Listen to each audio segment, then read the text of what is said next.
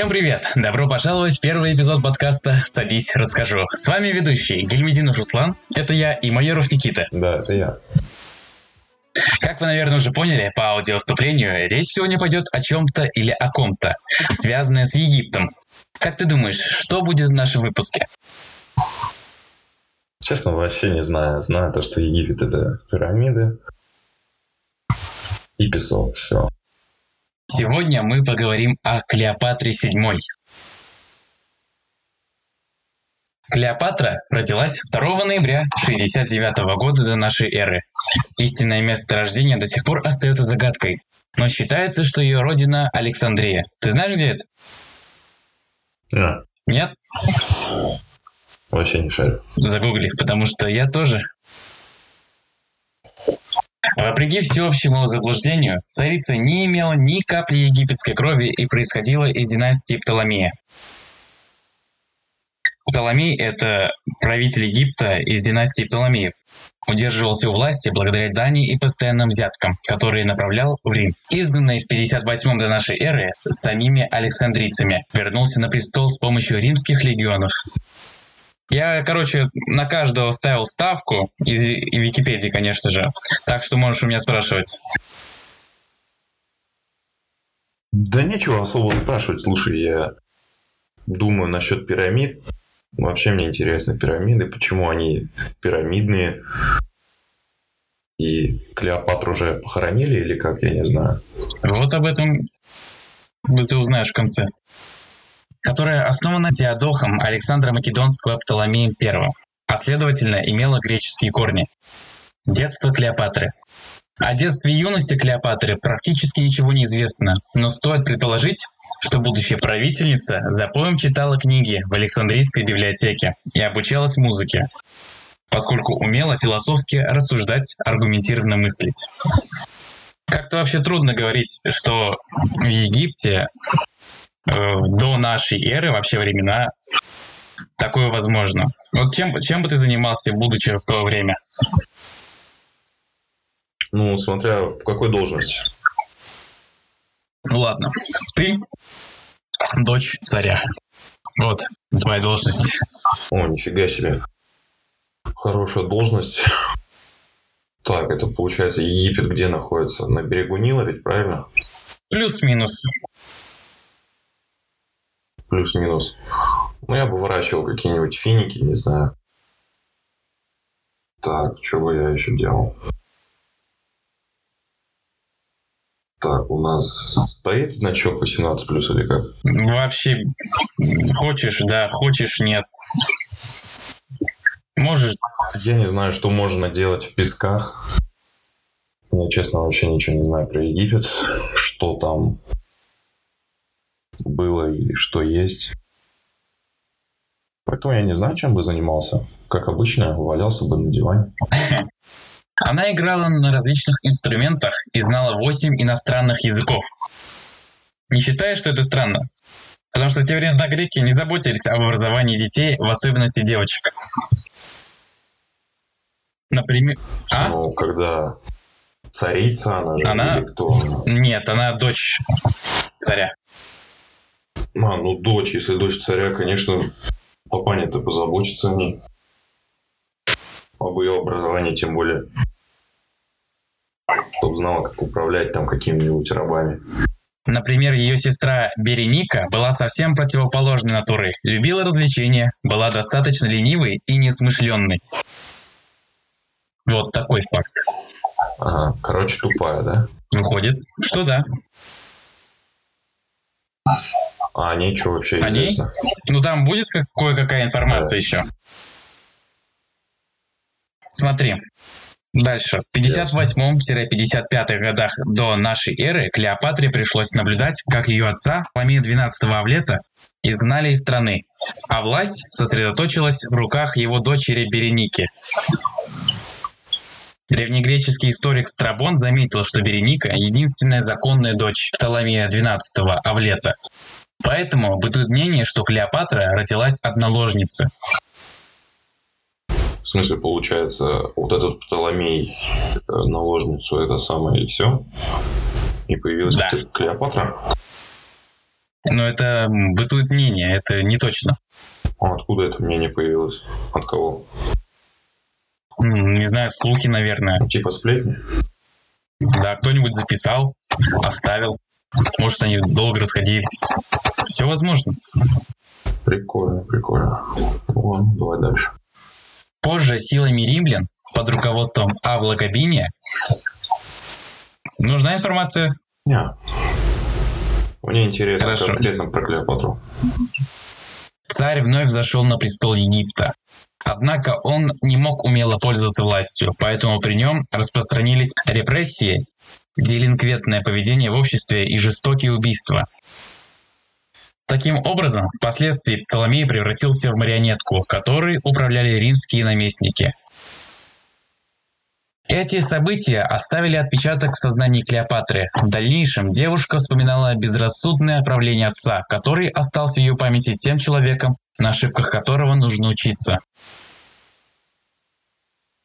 Угу. А кто пирамиды строил? Это не... Здесь этой информации, к сожалению, не будет.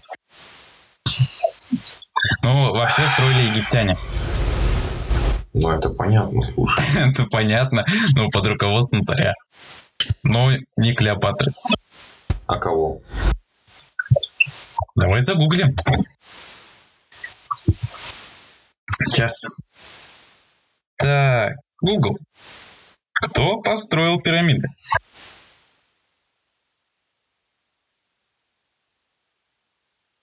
К сожалению, нет. В Египте. А то вдруг.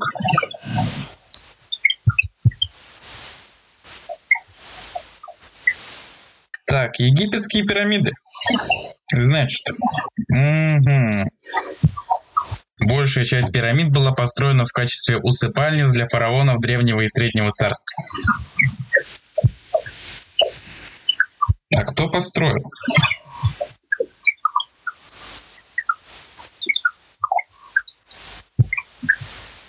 А, смотри-ка. Тут по фараонам Джосер построил в Сакаре, в Снофру, две пирамиды в Дахшуре и одна в Мейдуме. Я так долго мог продолжать, просто здесь много. Но эта информация есть. Не, вообще смысл построения этих пирамид. Дать почести этим богам, может. Богам? А за что? А, усыпальниц для... Так, это все верно. Подожди-ка. Что я повторяюсь. Не знаю за что. Так. Их там сколько построили? Получается, три большие и три маленькие, да? Да. Но если смотреть на это количество, на таблицу с датами построек, их тут больше. Они были не только же в той части... Я обычно фотографии... Нет, так, сейчас. Конкретно изложу мысль. Они были построены не только в Гизе, но и в других городах Египта. Mm. А почему в Египте вот почитают кошек там и... Не знаю, там... Я видел часто, что какие-то... Египтяне ходят с собачьими головами в виде маски. У них, у, там, у них знаешь, есть почему? Бог вроде, который с собачьей головой. А почему почитают кошек? Священное животное. Священное? Откуда оно взялось такое священное? Оно являлось символом плодородия и солнца.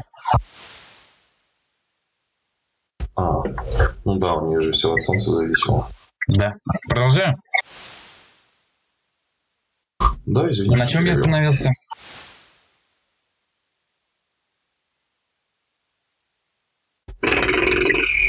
А, отец умер, и она поняла, что на его ошибках нужно учиться. Правление Египтом. После того, как Птолемей двенадцатый Авлет вернул то, что принадлежало ему по праву, наследница Береника была обезглавлена. Вот информация по ней.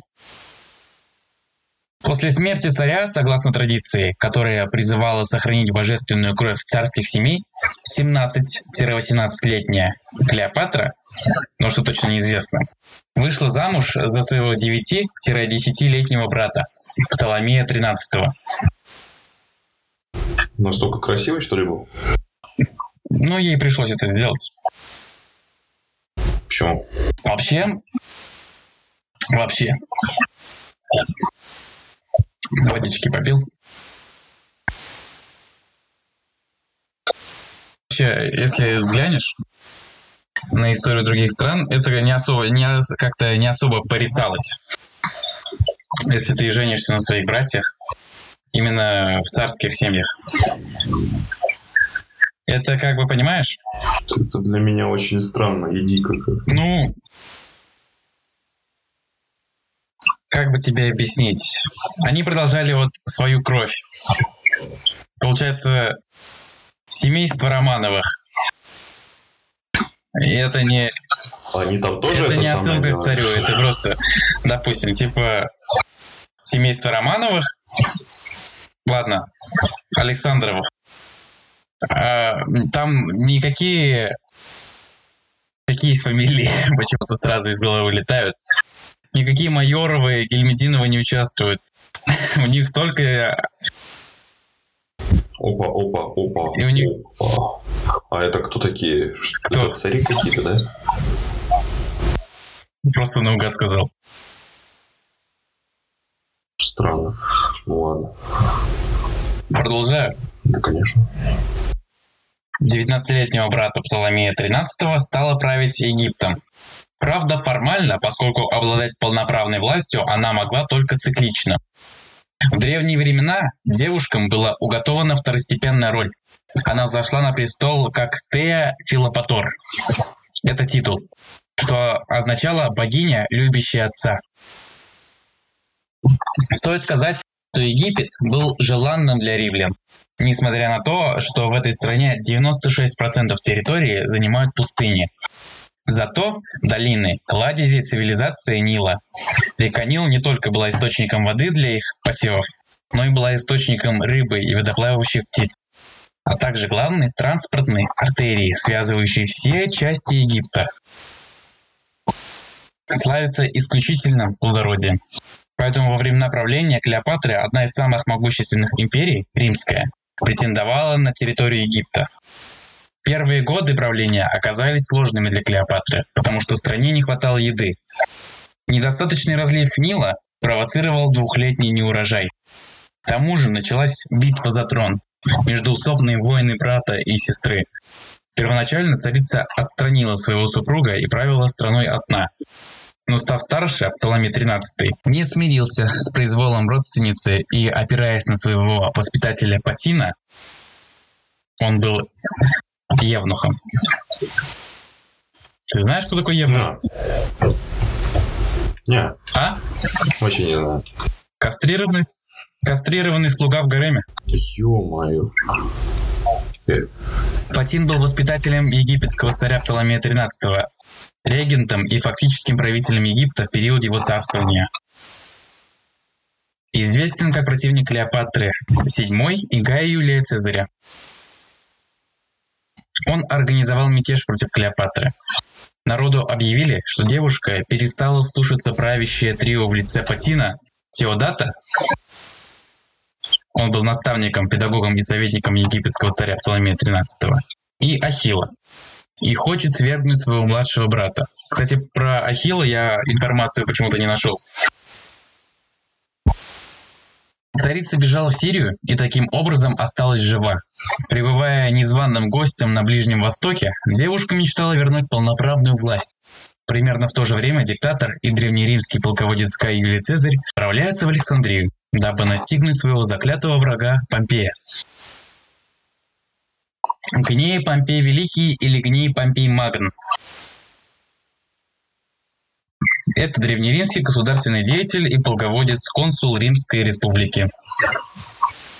Просто информация. Значит, он был разбит в гражданской войне, битва при Фарсале. Это город в Греции. Он бежал в Египет.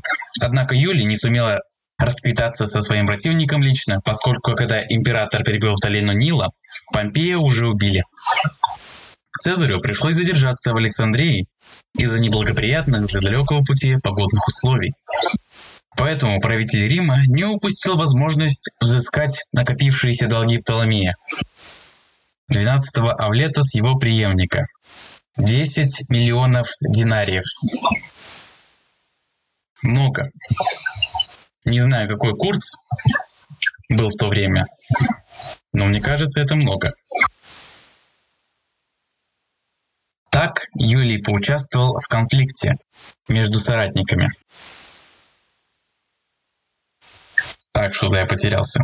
А, в конфликте между соратниками Птолемея и Клеопатры, надеясь извлечь выгоду как для себя, так и для римлян.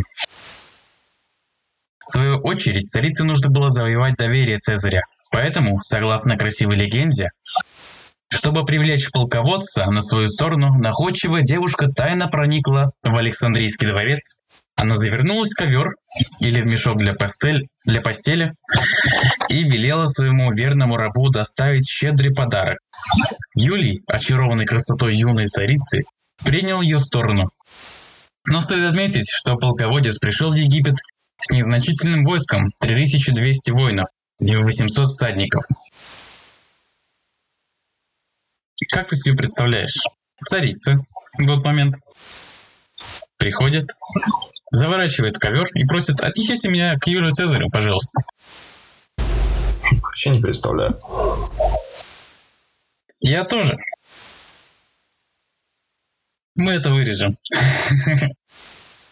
Так. Птолемей тринадцатый воспользовался этим обстоятельством. Общество поддержало властителя, поэтому Юлий, Юлию пришлось спрятаться в царском квартале, подвергая свою жизнь опасности. Зимой Юлий Цезарь вновь вторгся в Египет и разбил армию сторонников Птолемея тринадцатого, который утонул в Ниле. Поэтому Клеопатра снова взошла на престол и правила вместе с малолетним Птолемеем четырнадцатым. Теперь, наверное, самое интересное для тебя – личная жизнь. Давай.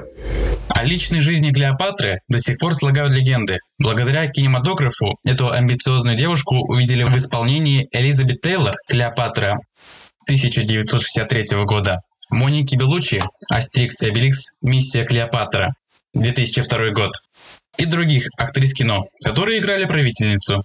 Поэтому многие считают, что Клеопатра – роковая красавица, которая обольщала мужчин одним только взглядом. Но, вопреки расхожему мнению, внешность египетской царицы была довольно посредственной. Как выглядела Клеопатра, достоверно неизвестно, но можно судить по некоторым статуям и по бюсту из Шершел в Алжире. Хочешь, я тебе скину? Давай. Значит, это Клеопатра.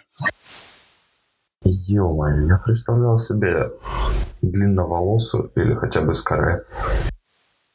Ну вот, ну смотри, у нее же, если ты сейчас видишь, а ты не видишь, но у нее волосы собраны сзади, это бюст, созданный по ней. А, ну ладно, хотя бы так.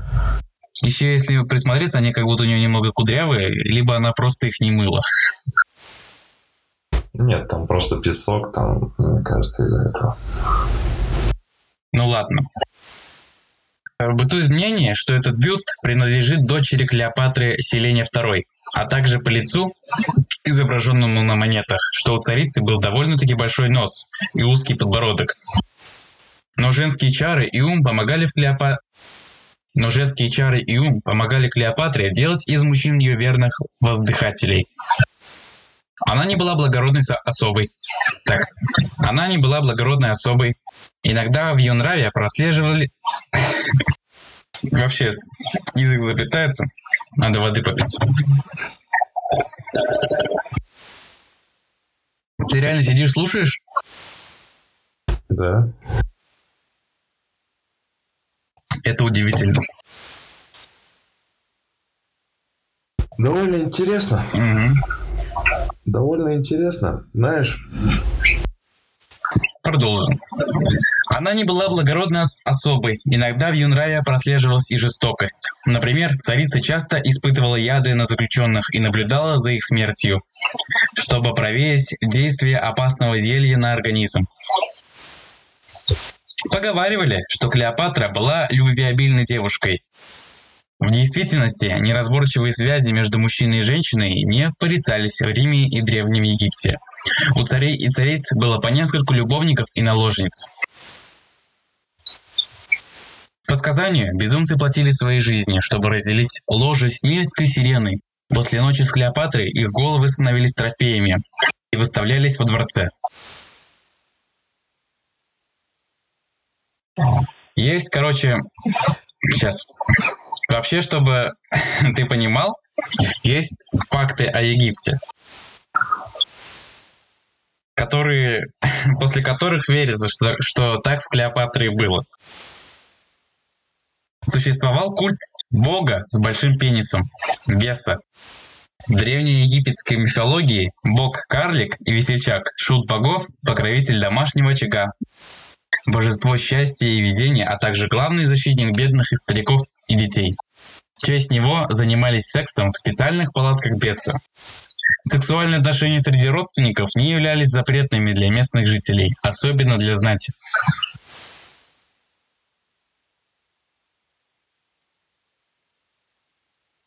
Ты в шоке?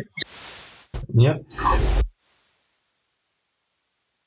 У тебя, знаешь, в Дискорде аватарка совсем не соответствует им эмоциям, которые ты тогда в данный момент испытываешь. А ты в Дискорде смотришь, сидишь? Да, у меня параллельно браузер открыт и параллельно Дискорд. Ладно. Об отношениях между египетской царицей и римским полководцем Юлием Цезарем до сих пор слагают красивые легенды. Действительно, это была любовь с первого взгляда. Ради двадцатиоднолетней Клеопатры император позабыл свою любовницу Сервилию. После победы над Птолемеем тринадцатым Клеопатра и Цезарь отправились в увеселительное путешествие по Нилу в сопровождении четырехсот кораблей. двадцать третьего июня сорок седьмого года до нашей эры у возлюбленных родился сын Птолемей Цезарь, Цезареон. Можно сказать, что из-за союза с Клеопатрой Цезарь накликал на себя беду. Египетская царица, ее брат и сын прибыли в окружение большой свиты в Рим. Девушку не взлюбили из-за высокомерия, поэтому называли царицей без добавления имени. «Ненавижу царицу», – писал Цицерон в своей рукописи.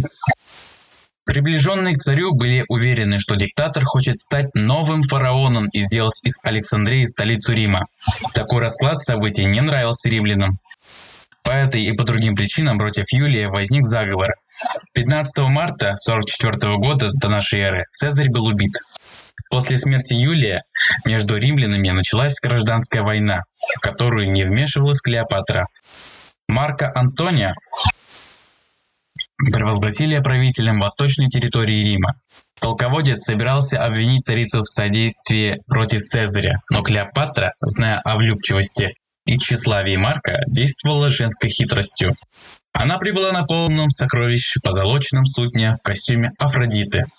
Это древнегреческая богиня красоты и любви, включавшаяся в число двенадцати олимпийских богов. Также почиталась как богиня плодородия, вечной весны и жизни. Она очаровала древнеримского военачальника. Так начался роман, который продолжался около десяти лет. В сороковом году до нашей эры у влюбленных родились близнецы Александр Гелиос и Клеопатра Селена. Осенью тридцать шестого года до нашей эры появился на свет третий ребенок Птолемей Филадельф. Смерть.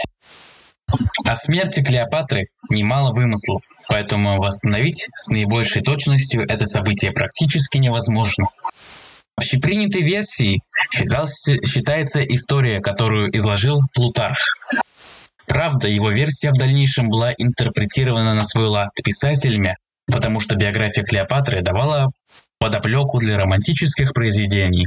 Так, стихи о царице писала Анна Ахматова, Александр Блок, Александр Пушкин и другие. Октавиан Август, законный наследник римского престола, весной прибыл в Рим. Местные жители радушно приняли молодого человека, однако действующая армия и почитатели Цезаря стояли на стороне Марка Антония. Вскоре последовала Мутинская война, из которой Октавиан вышел победителем. Когда Август двинулся в сторону Александрии, Марку Антонию сообщили ложную весть о гибели царицы. Марк не мог выдержать такой трагедии, поэтому кинулся на собственный меч. В тот момент Клеопатра вместе со служанками заперлась в гробнице. Да. Туда и доставили раненого возлюбленного египетской обольстительницы. Марк умер на руках плачущей девушки. Царица хотела демонстративно... Царица хотела демонстративно вонзить себе кинжал, однако начала переговоры с подданным Октавиана. У низкой сирены была надежда подкупить Августа своими чарами, чтобы восстановить государство, но все попытки оказались тщетными. После смерти любимого Клеопатра впала в депрессию, морила себя голодом и не вставала с постели. Корнелий де... Корнелий де ла Пелла сообщил вдове, что она будет сослана в Рим для триумфа Октавиана. По древнеримскому обычаю Август в честь победы над Египтом собирался провести Клеопатру за триумфальной колесницей, закованную в цепи, словно рабыню. Но царице удалось избежать позора. Горшочки со, смок... Горшочки со смоквами, которые доставили во дворец по велению Клеопатры, затаилась змея. Ее укус подарил женщине тихую и безболезненную смерть. Где находится... Где находится мумия Клеопатры, неизвестно до сих пор, но, вероятнее всего, царица и ее возлюбленный Марк Антоний похоронены под храмом Некрополя, неподалеку от Тапосирис... Что? Тапосирис Магна, современный Абусир. Никита, это конец. Спасибо, Руслан, было очень интересно. Как тебе Клеопатра? Ну, честно, да. Вообще я все, что ты сказал, представлял себе примерно в голове. Особенно, когда ты мне прислал одну иллюстрацию, и я вот э, перед тем, как послушать твой рассказ, посмотрел фотографии пирамид, то как-то все встало на свои места. Ну, неинтересненько как будто. Поначалу, да, под конец, когда уже начался... Ну, сам понимаю, что поинтереснее стало. Что вообще этот запомнилось из всего? Много чего запомнилось. Во-первых, запомнилось то, что был отец, была сестра. А... Так. Потом у Клеопатры там было просто миллиард этих возлюбленных, любовников и всего остального. Так, что еще я запомнил? То, что ее гробницу до сих пор не нашли. То, что после разлуки с... А, нет, после смерти Марка она сдохла от укуса змеи. Что там обычно в конце говорят? Goodbye, Америка.